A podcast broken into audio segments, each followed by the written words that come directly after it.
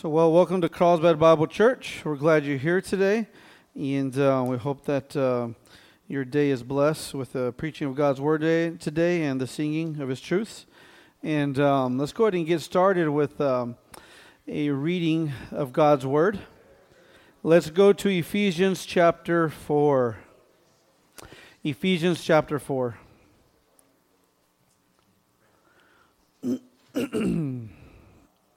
So 417.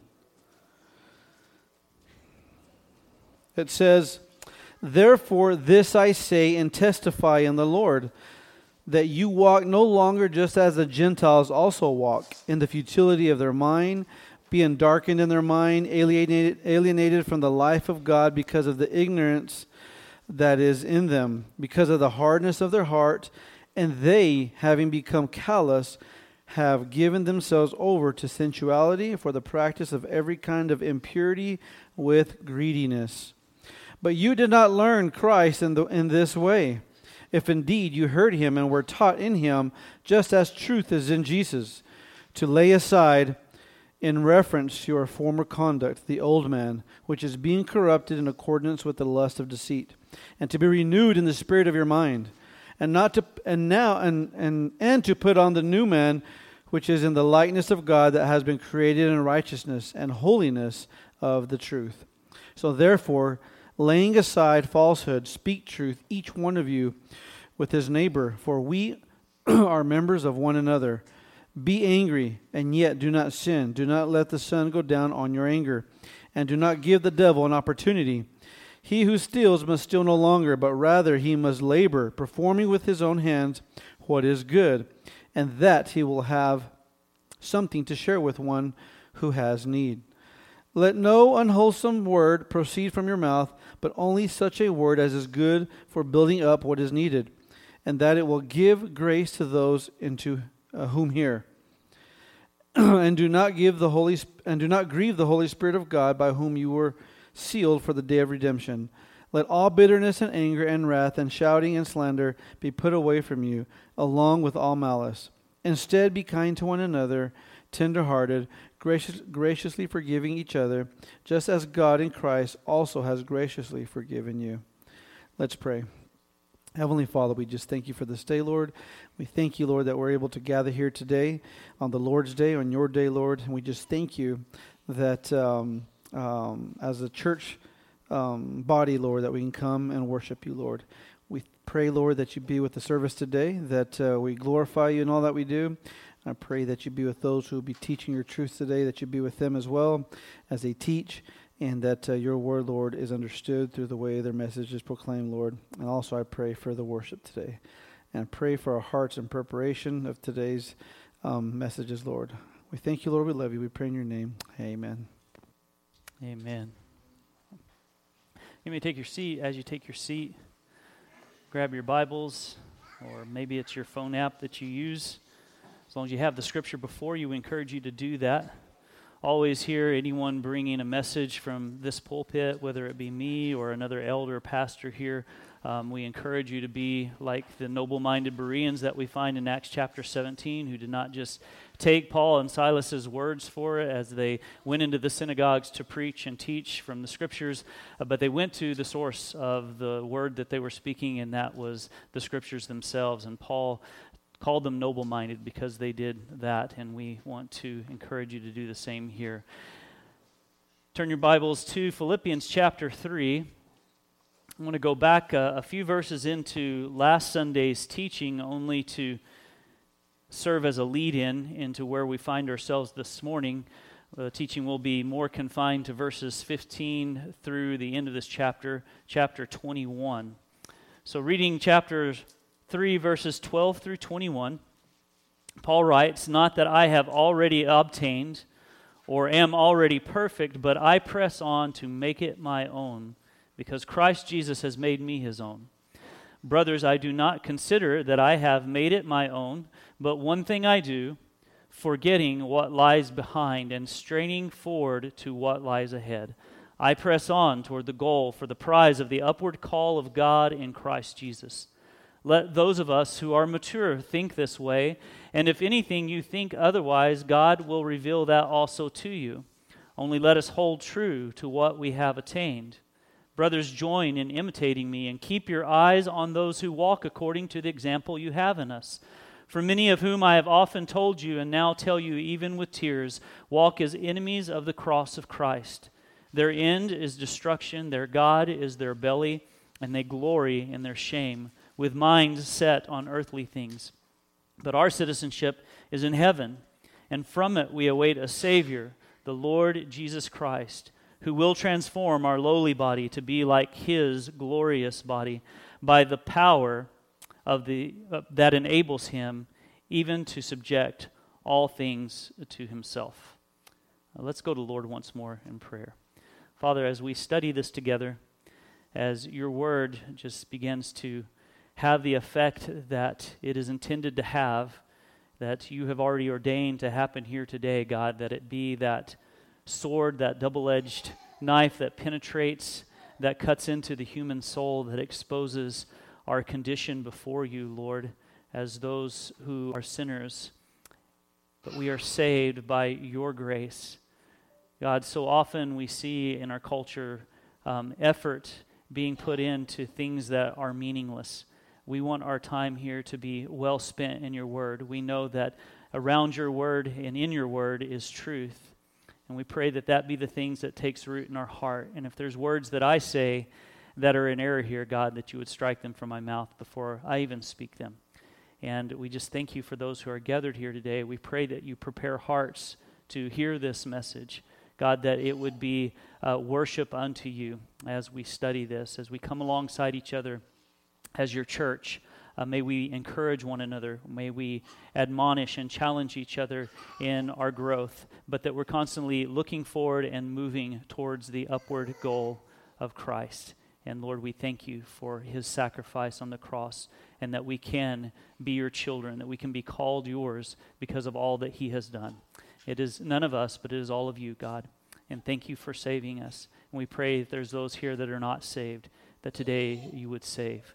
And we ask this in Jesus' name. Amen. If we look back to our text this morning, we see there in verse 15, which is where we're going to begin, that Paul is talking to those who um, are mature Christians. He is talking about those who have grown in their Christian faith. And we should never see ourselves as having and arrived at a place where we can never learn anymore. But the further we move along in the faith and the more that we grow in Christ, the more mature that we should be. And mature Christians should, like Paul, have a very honest assessment of themselves. Because Christ has made us his own, we thus strive, we press on uh, to make it our own. Arriving at the finish line, we were finally in the presence of our Lord, the one who has saved us. But there is that in between, and that's where we want to make our life lived here count for something. And so we ask ourselves these questions Am I running this race in a way that glorifies my Lord, that represents Christ well to those from the outside looking in on my Christian walk? Am I being intentional in what I'm spending my time doing? Is our life lived here for the sake of Christ? And Paul now includes us in the picture of this Christian walk. If you notice back there in verse 12, he's talking about everything that, that he wants to press forward, that I press on, that I urge myself forward. He's speaking of these things being relatable to him, but now he's including us in this grand picture of a Christian walk that is defined not by perfection, but in a pressing like runners in a race, we press on, we strain forward to be more like the one who has saved us and caused us to be co heirs with him in the inheritance of heaven.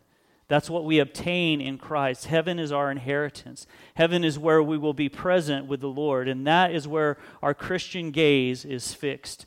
Not on the world's offerings of success, not on the world's offerings of some form of prestige or, or getting the accolades of men, getting the compliments of men, but we are focused in the prize of the upward call in Christ Jesus, is what Paul says.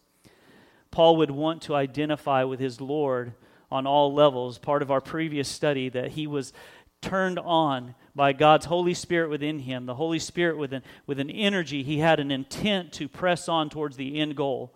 We want to experience Christ from the power of his resurrection to becoming like him in his sufferings, even to the degree of death. That by any means possible, we might attain that resurrection from the dead. Because Paul recognized that the one who saved him was now the one that he longed to be with. Christ was now his everything. For those of us who are saved, Christ is our everything. Let those of us who are mature think this way. And if in anything you think otherwise, God will reveal that also to you. Though we recognize that perfection cannot be attained by any Christian, we spoke a lot about this last week, but yet we press on to grow, to be more and more Christ minded that we go more to be Christ like in our behaviors and in our, in our words, the things that we do and say to each other. And our full maturity will not happen until our address is changed. And I'm not talking about a physical address, but when we are converted, when our hearts are regenerated, when we're saved by God, we are giving a new eternal address, and it is heaven. And Paul is saying that we that are mature Christians should be thinking this way.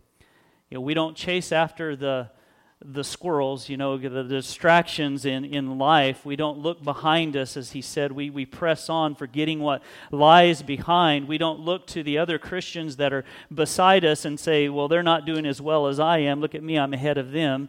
It's recognized that we're all pursuing the same goal together. And that is where we, the church, comes in. That we are being supported and we are also supporting our Christian brothers and sisters in their Christian growth, in their maturing in Christ. Look at the times that Paul uses us in this passage. Verse 15, 16, and 17. He says, Let those of us who are mature think this way. And if in anything you think otherwise, God will reveal that also to you. Verse 16, only let us hold true to what we have attained. And he says, Brothers, that's speaking to the church, those who are in Christ. Brothers, join in imitating me and keep your eyes on those who walk according to the example you have in us. So he's changing the pronouns here. It's no longer I am doing this, but it's all of us together. He is including all the believers within the church. And there's varying degrees that we find in Christian maturity. Now, we all are on a progression towards growing more and more Christ like. At least we should be seeing ourselves as, as pressing on and growing more like Christ. Now, our Christian walk, we all begin as infants. Right? Then we grow into that, that toddler phase, and we grow into young adults, and then we grow into that mature adulthood. And there are some people that are in their, their early 20s that are probably already more mature than some people who are in their 60s in Christ. So there's, it's not by age here, but it's uh, that growth and the knowledge of God, who God is, and what He has revealed of Himself in His Word. So we see these varying degrees of Christian maturity. In 1 John 2 12 through 14, John writes of that here where he says, I'm writing to you little children because your sins are forgiven for his name's sake.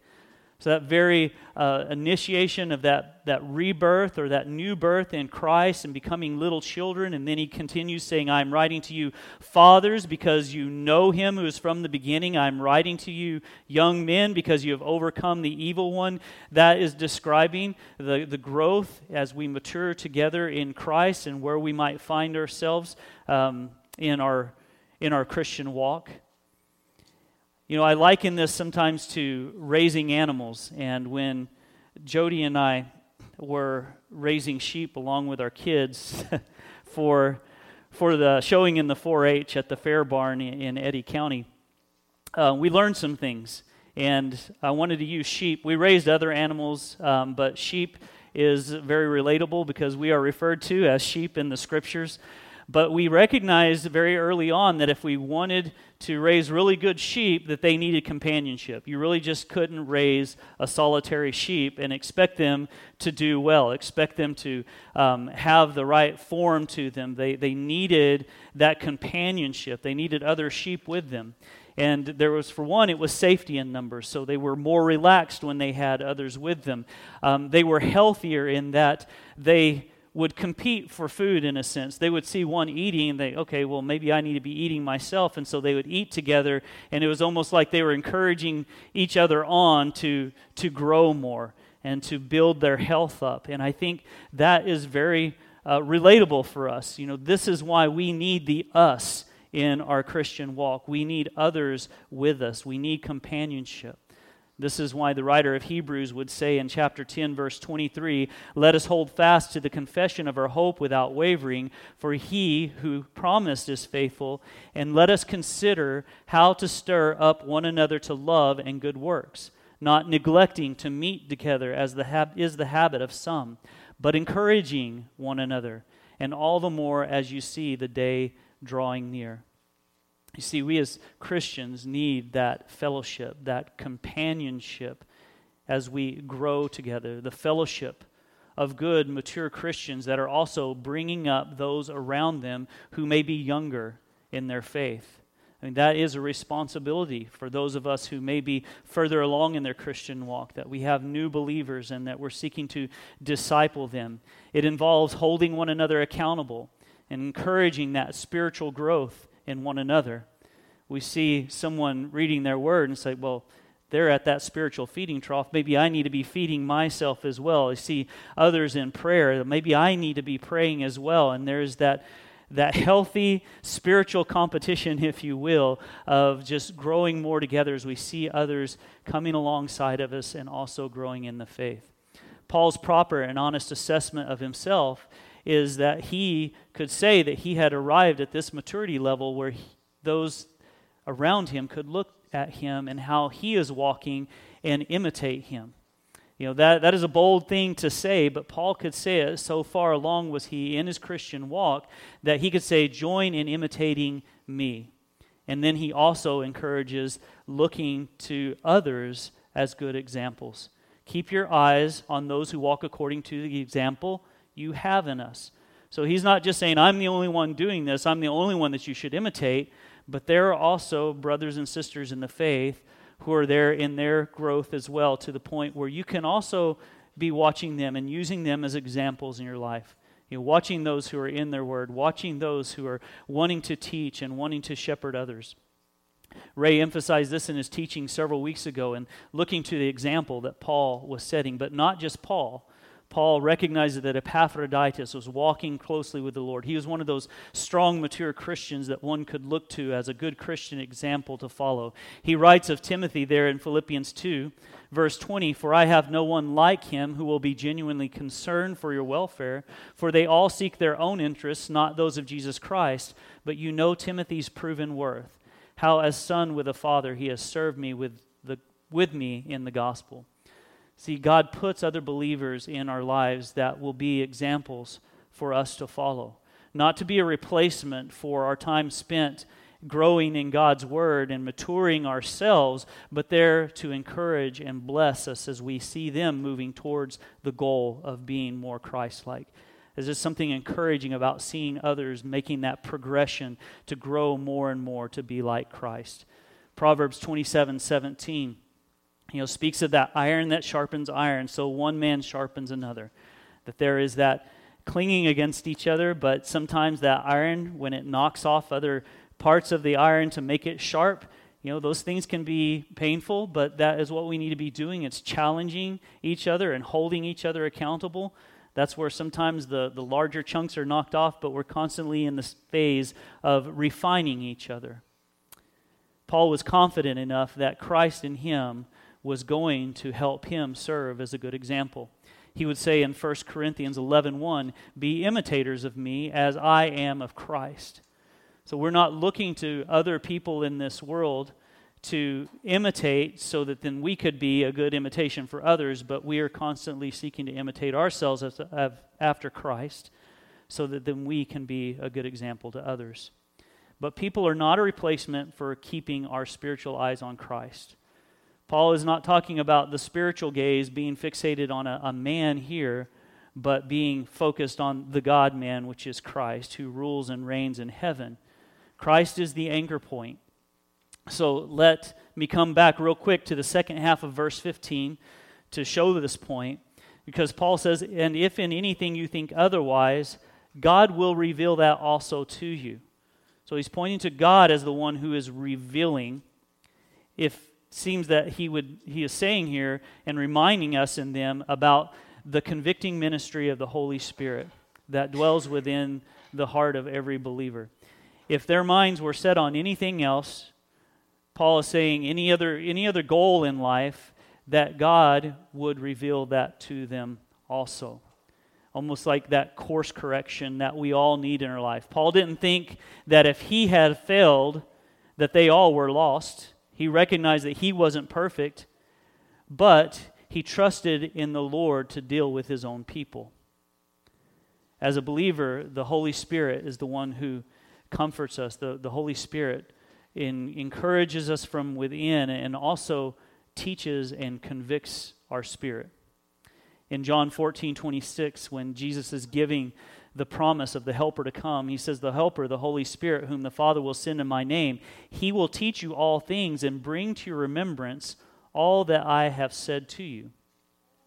That when we get off track, God will point it out to us so that we can get back on. Now, we need to be seeking Him. We need to be intentional in our part in going to His truth to guide us pointing us in the right direction, going to Him in prayer. But we can trust that God, by His Holy Spirit, is going to be nudging us on that path, keeping us focused on Christ, the upward call of Christ Jesus in God. And there are sometimes that those course corrections need to be more severe than others. And I've experienced this in my own Christian walk, and I'm sure you have as well. And that is what we're going to experience as, as we grow together. We must remain humble. We must remain teachable, looking ultimately to the Holy Spirit to teach us, but also the examples God has given us in others who are in the faith. Verse 16 only let us hold true to what we have attained. And this is where that intentionality comes in in our Christian walk, where our responsibility lies. We are called to hold true to what we have attained. I think we have a parallel in the book of Philippians back in chapter 2, verse 12 and 13. I believe it was uh, Ray that taught on this. Therefore, my beloved, as you've always obeyed, so now not only as in my presence, but much more in my absence, work out your own salvation with fear and trembling. For it is God who works in you both to will and to work for his good pleasure. We just don't sit idle once we are saved but there is a process that is going on within us that, that God is working in us, but there is also us in being intentional in pressing on that we are being responsible with what we have been given. We don't just sit idle in the vine. As Christ is described as the vine, we are the branches. The vine gives us spiritual nourishment that activates us and energizes us in our Christian walk. And there are many worldly distractions and sinful habits that can cause us to stumble and even diverge from the path. And that is why we must be intentional. Staying in His Word, praying continually in, in all circumstances is what Paul would tell us, urging one another along as we hold each other accountable. And when we level up in maturity, I think this also means that we're not to let go of that and slip back right? Only let us hold true to what we have attained and then seek to attain more and seek to attain more, growing more in the knowledge of God. And coming here to verse 18 now. For many, of whom I have often told you and now tell you, even with tears, walk as enemies of the cross of Christ. Their end is destruction, their God is their belly, and they glory in their shame, with minds set on earthly things there's a strong warning about those who are enemies of the cross of Christ. And Paul says that we are watch out for those. And those can be found within the church as well that may be deceivers or are pretenders. Through the lens now that we view this from is here in a moment we're going to talk about being citizens citizens of, of a country you know and that we are now leaving this analogy of the one who is running the race, and now Paul is calling us to view this from the perspective of one who is a citizen of a country and what that citizenship is for us, especially spiritually for those of us who are believers. Because not everybody within the borders of a country are true citizens, right? You know, there are many here that, that don't have their citizenship. Some are naturalized citizens. They've become citizens over time. But there will be those who are within the borders of a country that are hostile to that nation's interest. And such is the case for the church. And Paul understands that this is a problem from within the church. In the midst of Paul's joy, remember Philippians being this book of joy, telling us to rejoice in Christ, here we find him weeping. He is crying over those who are enemies of the cross of Christ. He's not rejoicing in that at all. He's not saying, you know, oh, you'll get yours one day, but rather he is he's mourning over them. Perhaps he remembers his own hardened heart, and he knows that God can break through, such as the Lord did with him on the Damascus road he witnessed this, but his heart was for them all to hear and know. He recognized they were being led astray. They were, they were even leading others um, away from the, the teachings of Christ. But we should want people to know the saving grace that is for them. We don't rejoice in one who is lost, in one who is being led astray. We see Paul's heart for his countrymen in Romans 9 3 through 5. He says, For I could wish that I myself were accursed from Christ for my brethren, my countrymen according to the flesh, who are Israelites, to whom pertain the adoption, the glory, the covenants, the giving of the law, the service of God, and the promises, of whom are the fathers, and from whom, according to the flesh, Christ came, who is over all, the eternally blessed God. Amen. He is lamenting, he is crying over them he says, even to the degree that if it were possible that, that he could be removed and someone else put in his place, that was his desire to see the lost being saved. Enemies of the cross from outside and those from inside is what Paul would warn about often. In Acts chapter 20, Paul is warning the elders in Ephesus uh, right before they leave the, the coast of Miletus there. Paul thinks that he's leaving them for probably the last time, that he may never see them again. So he really wanted to drive home some points to them. And one of the points that he makes is that fierce wolves will come in and try to pick apart the flock, you know, deceiving them and pulling and drawing them away from the faith. But he said, also from among you also from within the four walls of your church or whatever you're gathering where you call your church there can be those deceivers, those pretenders, those wolves from within that will deceive, that will pick apart other believers, isolate them, and draw them away from the faith. And we have many warnings about this. Jesus himself in Matthew 7:15, "Beware of the false prophets who come to you in sheep's clothing, but inwardly are ravenous wolves." Continuing in that same passage of Matthew 7, verse 21 Not everyone who says to me, Lord, Lord, will enter the kingdom of heaven, but the one who does the will of my Father who is in heaven. On that day, many will say to me, Lord, Lord, did we not prophesy in your name and cast out demons in your name and do many mighty works in your name? And then will I declare to them, I never knew you. Depart from me, you workers of lawlessness. The scattered among every church are pretenders are deceivers. In Matthew 13, Jesus gives the parable of the sower who sowed good seed. And then in the night, the enemy came and he sowed weeds among the good seed. But both were allowed to grow up together. Don't tear down the weeds, lest you take out the good weeds with it and it will be separated out in the harvest. That's when the separation will happen. Jesus would then explain that parable to his disciples. In 13, verses 38 and 42, the field is the world, and the good seed is the sons of the kingdom. The weeds are the sons of the evil one. And the enemy who sowed them is the devil. The harvest is at the end of the age, and the reapers are angels. The Son of Man will send his angels, and they will gather out of the kingdom all causes of sin and all lawbreakers, and throw them into the fiery furnace. In that place there will be weeping and gnashing of teeth.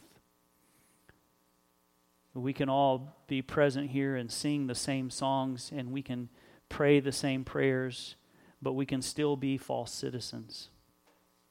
Christ is not their king.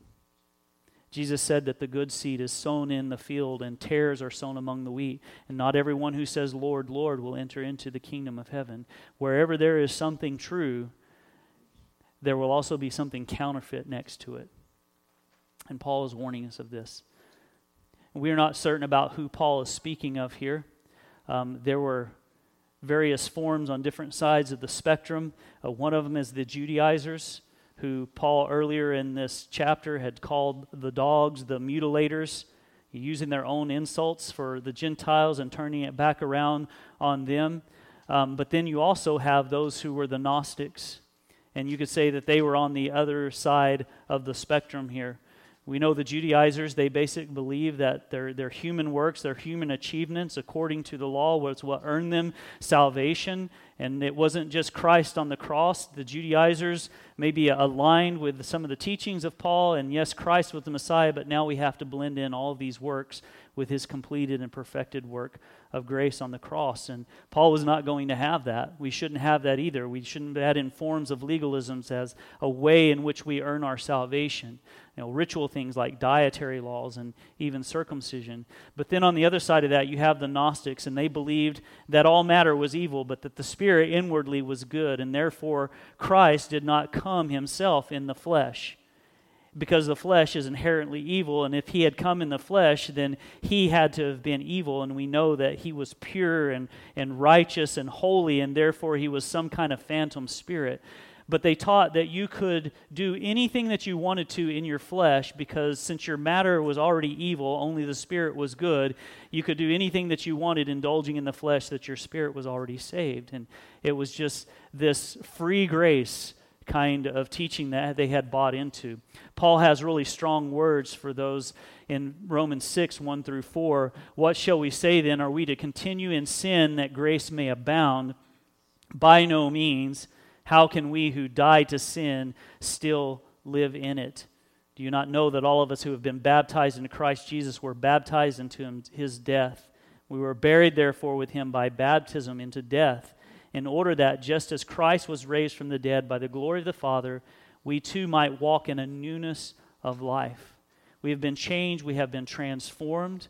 The Holy Spirit bears fruit in the life of the believer, and that fruit is seen in peace, patience, and kindness, and gentleness, and self control. And we don't indulge the cravings of the flesh. There should be no desire really to do that, and we should be convicted when we do. And so Paul could have been speaking to those who were Gnostics, just saying, it's a free for all now. You're saved, and now go out and live your life like you want it. And Scripture would certainly not teach that, and we are not to believe that. But either way, both groups, either the Judaizers or the Gnostics to whom Paul is writing about here, they fit this description as enemies of the cross of Christ. This is a false gospel. We find that, you know, some hide behind this mask of religion or some kind of religious group or system. Are we true citizens or are we imitation citizens? Are we false citizens? In verse 20, Paul says, But our citizenship is in heaven, and from it we await a Savior, the Lord Jesus Christ. As citizens, we wait for a place that is promised to us. At the moment of our salvation, God grants us an inheritance of his kingdom. It is said that we become co heirs with Christ, and that inheritance is being with our Lord in heaven. And it's an assurance and it's a promise from God, and we know that God never never defaults on his promises. He will always come through. He is faithful to save. So our eternal address changes. In Colossians 1:13, he has delivered us from the domain of darkness and transferred us to the kingdom of his beloved Son. Now, when that eternal address changes, that also means that things about us should change. There's a contrast that we find here going back into verses 18 and 19 and then comparing it to verse 20. In verse 19, he says, Of those who are enemies of the cross, he says, Their end is destruction, their God is their belly, they glory in their shame, and with minds set on earthly things. But then he says, Our citizenship is in heaven, and from it we await a Savior, the Lord Jesus Christ. They set their mind on earthly things, but our citizenship is in heaven. The earthly things are here. You know, we have God's provision, we have food, and we have family, we have these blessings to us that are, are physical, but we should not be living for them. Heaven is our eventual home. Jesus says in his Sermon on the Mount that we are not to store up for ourselves treasure here on this earth, that uh, robbers can come in and steal, and that moth and rust can destroy, but rather we are to lay up for ourselves treasure in heaven, those things of eternal value, doing the work of his eternal kingdom. Those are the things we need to be laying up for ourselves in our eternal home.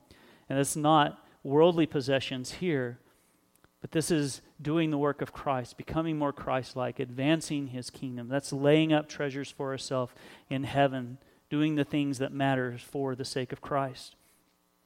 This word citizenship is interesting. I did a little bit of a, a Greek word search on this one, and it's the only place where Paul will use this word in this particular manner. manner. And it's politeuma, politeuma. And it's the Greek word from which we derive our word politics. And I think that's interesting to me. It seems like politics is just all out there in your face, and you get varying degrees of that depending on what people align or, or how they lean politically. But when you think of us being citizens of heaven, that our politics is in heaven, our political affiliation is in heaven, it kind of puts a whole new meaning on it. You know, if you really want to divide a room, maybe you had people gathered around your Thanksgiving table who disagree politically, and you bring up a political topic, and you're going to divide the room pretty quick. I think you've probably experienced that, or even when we're sharing of our faith, you know, and trying to blend in politics with that, how quickly it can be divisive. Our treasure in heaven far outweighs our political affiliation here on earth. We need to be less political and we need to be more spiritual. I would want for my political affiliation to be seen not as Republican or Democrat, but rather theocrat. That we are about God and we are about His kingdom work because our only hope is in a Savior. Our hope is not found in a political figure, but in Jesus Christ. And a day is coming where He will return and He will rule and He will reign over everything and everyone. Until that time, we eagerly await. Our politics is in the kingdom. If you think about it, the Jews missed their Messiah because they wanted a political redeemer. We tend to gravitate towards those that are strong personalities. We think they're going to rescue us from this. They're going to balance the budget. That, that would take a miracle. They're going to do this. They're going to do that. They're going to gain me more freedoms. And we get so fixated on the, the earthly politics and we can fall victim to the same things that the Judaizers did, where they, they thought that Jesus, or the, the Jews, I should say, they thought that Jesus was going to be their political redeemer. He was going to free them from the yoke of, of Rome, and he was going to establish his kingdom then and there on earth, and he was going to free them. And as soon as they saw him going a different direction, speaking of these things of the kingdom heaven, speaking of these things on the spiritual plane, they said, I don't want any part of that.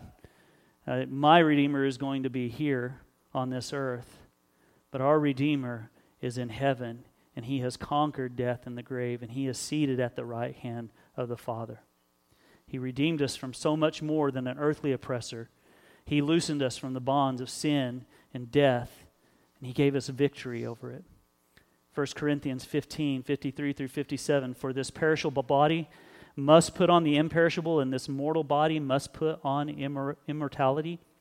When the perishable puts on the imperishable, and the mortal body puts on the immortality, then shall come to pass the saying that is written Death is swallowed up in victory. O death, where is your victory? O death, where is your sting? The sting of death is sin, and the power of sin is the law. But thanks be to God who gives us the victory through our Lord Jesus Christ. Our only hope is in Jesus. The world's only hope is in Jesus. How are we waiting for our King? The title Paul uses here, I think, clearly shows us Jesus Christ's lordship, but our citizenship is in heaven, and from it we await a Savior, the Lord Jesus Christ. He rules, and those who have put their faith in him have surrendered to him as Lord. He is the King of heaven. He is the King that we await. Philippians 2 9 through 11. Paul had written there, therefore, God has highly exalted him and bestowed on him the name that is above every name, so that at the name of Jesus every knee should bow in heaven and earth, and every tongue confess that Jesus Christ is Lord to the glory of God the Father. So the question becomes for us as citizens of heaven how are we waiting for our King? in Philipp, I'm sorry, um, back when uh, Jesus had ascended into heaven in the book of Acts, we see the disciples looking up into heaven. Two white men stood there. This is in Acts 1 10 through 11. Uh, these two men in white robes were looking at the disciples. They were gazing up into heaven when they had seen their Lord go. And they say of them, says, Men of Galilee, why do you stand looking into heaven? This Jesus who is taken up from you into heaven will come in the way same way that you saw him go into heaven. As is from heaven that we await a Savior, the Lord Jesus Christ. And so are we like those who are waiting for their King and being asked, why do we stand looking into heaven? We need to get about the kingdom work. You do you profess him as Lord over your life now? And does your life reflect that? So, how do we become heavenly citizens? You know, if your passport isn't stamped correctly, if you don't have the right citizenship, then you're the wrong citizen. You're in the wrong country. We need to be citizens of heaven, stamped with the blood of Jesus Christ. We trust in Jesus Christ, who took our penalty to the cross. And there he bled and died for our sin once and for all. And by trusting in that redemptive work of His on the cross and repenting of our sin and turning towards God in faith, then we too become citizens of heaven. And we rejoice because now our names are written in heaven. Is your name written in the rolls of heaven? We see Paul in Philippians 4, just jumping ahead a little bit, but look at verse 3 of Philippians chapter 4, verse 3.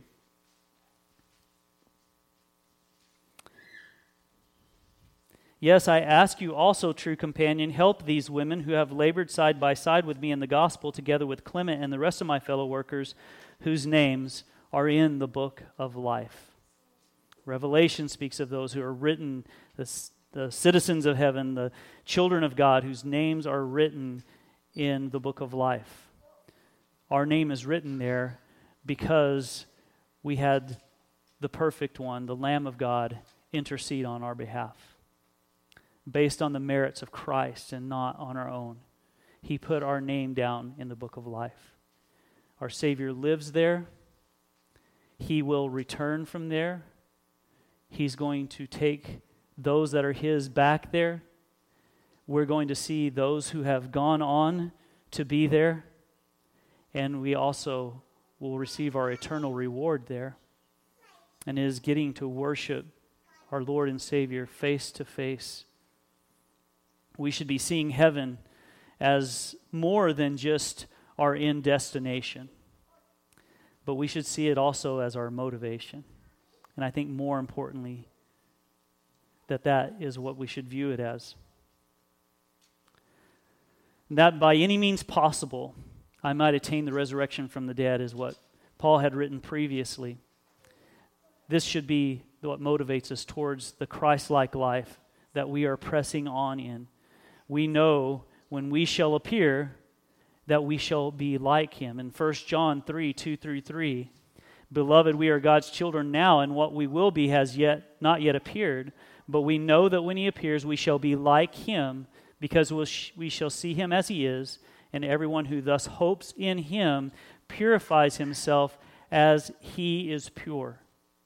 When we live with that heaven mindset, and the thought of Jesus coming now, that should keep us from doing a lot of stuff, right? And it should motivate us to be doing a lot of right stuff, to be living in purity, as Paul would write there, or sorry, John in 1 John. And everyone who thus hopes in him purifies himself as he is pure.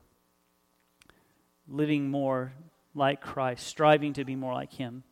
And we'll end in the last verse here of chapter 3 with our promotion, if you will who will transform our lowly body to be like his glorious body by the power that enables him even to subject all things to himself. We will all change locations and we will change our appearance as well. We're going to be transformed. Our lowly body will be transformed. And the older you get, you start to recognize, and that lowly body becomes more of a reality to you. have a coworker that uh, talks about maintaining the decline. You know, that's what many of us are, are doing right now. We're just maintaining the decline. But the word transformed is the Greek word, it's a long one, metaschematizo. And it's where we get the word schematic from. We get a new schematic, both inwardly and outwardly. We will have a resurrected body to be like his glorious body. And that's really awesome to think about, you know, the, that it's never going to wear out, that it's not going to be susceptible to the diseases and the aches and the pains that we experience. It's never going to gain weight, um, not going to lose its hearing, not going to lose its hair, um, not going to have wrinkles. The glorified, upgraded body is the promise for every believer. He will transform our lowly body to be like his glory body, glorious body by the power that enables even him, him even to subject all things to himself. And when Jody and I took our family to Germany, there was a time where the, the, the, newness was there and we had a lot of an excitement about it. We got to experience new things, new adventure. But eventually that wore off and we began to get homesick longing for our family to be with those that we are closely related to, but to a degree, longing for the things that we loved about our country here. The closer we got to home, when we would be flying over here for vacation, we finally came back um, to live here, the closer we got to home, the more our excitement would grow. It was something that I believe is just hardwired in us when you grow up somewhere, you have that homing instinct. And we talked about that last week, that homing beacon. I believe that is God within us in the spiritual sense. Spiritually, that is what occurs when we are saved. The Spirit inside us causes us to gravitate towards that heavenly home. And some of us are closer to the finish line in our walk, but all of us are closer to the finish line than we probably think even though I'm younger than some of you here, certainly older than a lot of you here, but even though I'm younger, you know, I could walk out this door today and life could end for me. Life is short, but eternity is forever. So look around you for good examples to follow in your Christian walk, recognizing it's us in this race together. Also, be watchful for the imitations, the pseudo citizens. Look up for Jesus to return, and be sure you are a citizen. Let's pray. Father God, we thank you for our time spent in your word. God, that your truth is something that we can hold firm to, and we know that it will not waver. And you give us a lot of good examples around us that we can follow, mature Christians, and I'm praying that we're all striving to arrive at that place of, of full maturity that it's not going to happen here, but when we arrive on the other side of glory. But you create in us that longing for our heavenly home. We long to be with you, Father. And we thank you for providing the means by which we can have you and have heaven.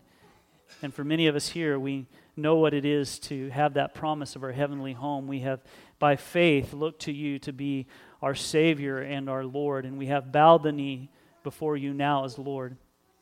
And I pray for anyone here that does not know you, God, that they would just have a full on realization of their sin, that they are enemies of the cross, And God, that you would show them that you have mercy that is great, and all they need to do is cry out for that.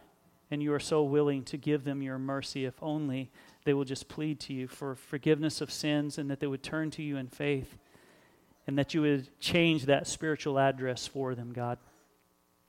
You, only you can do that, Lord. We pray that you would do the work that you can do in the human soul to save them and to bring them to glory one day when they leave here. We thank you that that is a promise for all of us. Help us to live that out.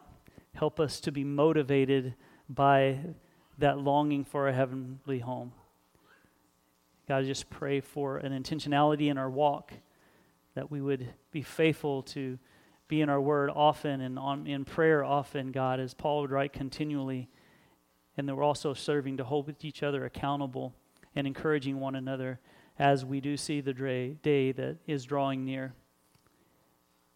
Lord, we thank you and we praise you for all that you have for us and all that you have for us here in the future as we uh, leave this church. I pray that we would live out this kingdom life in our workplaces, in our homes, wherever you would put us, Lord, that we are seeking to glorify you and advance your kingdom. In Jesus' name, amen.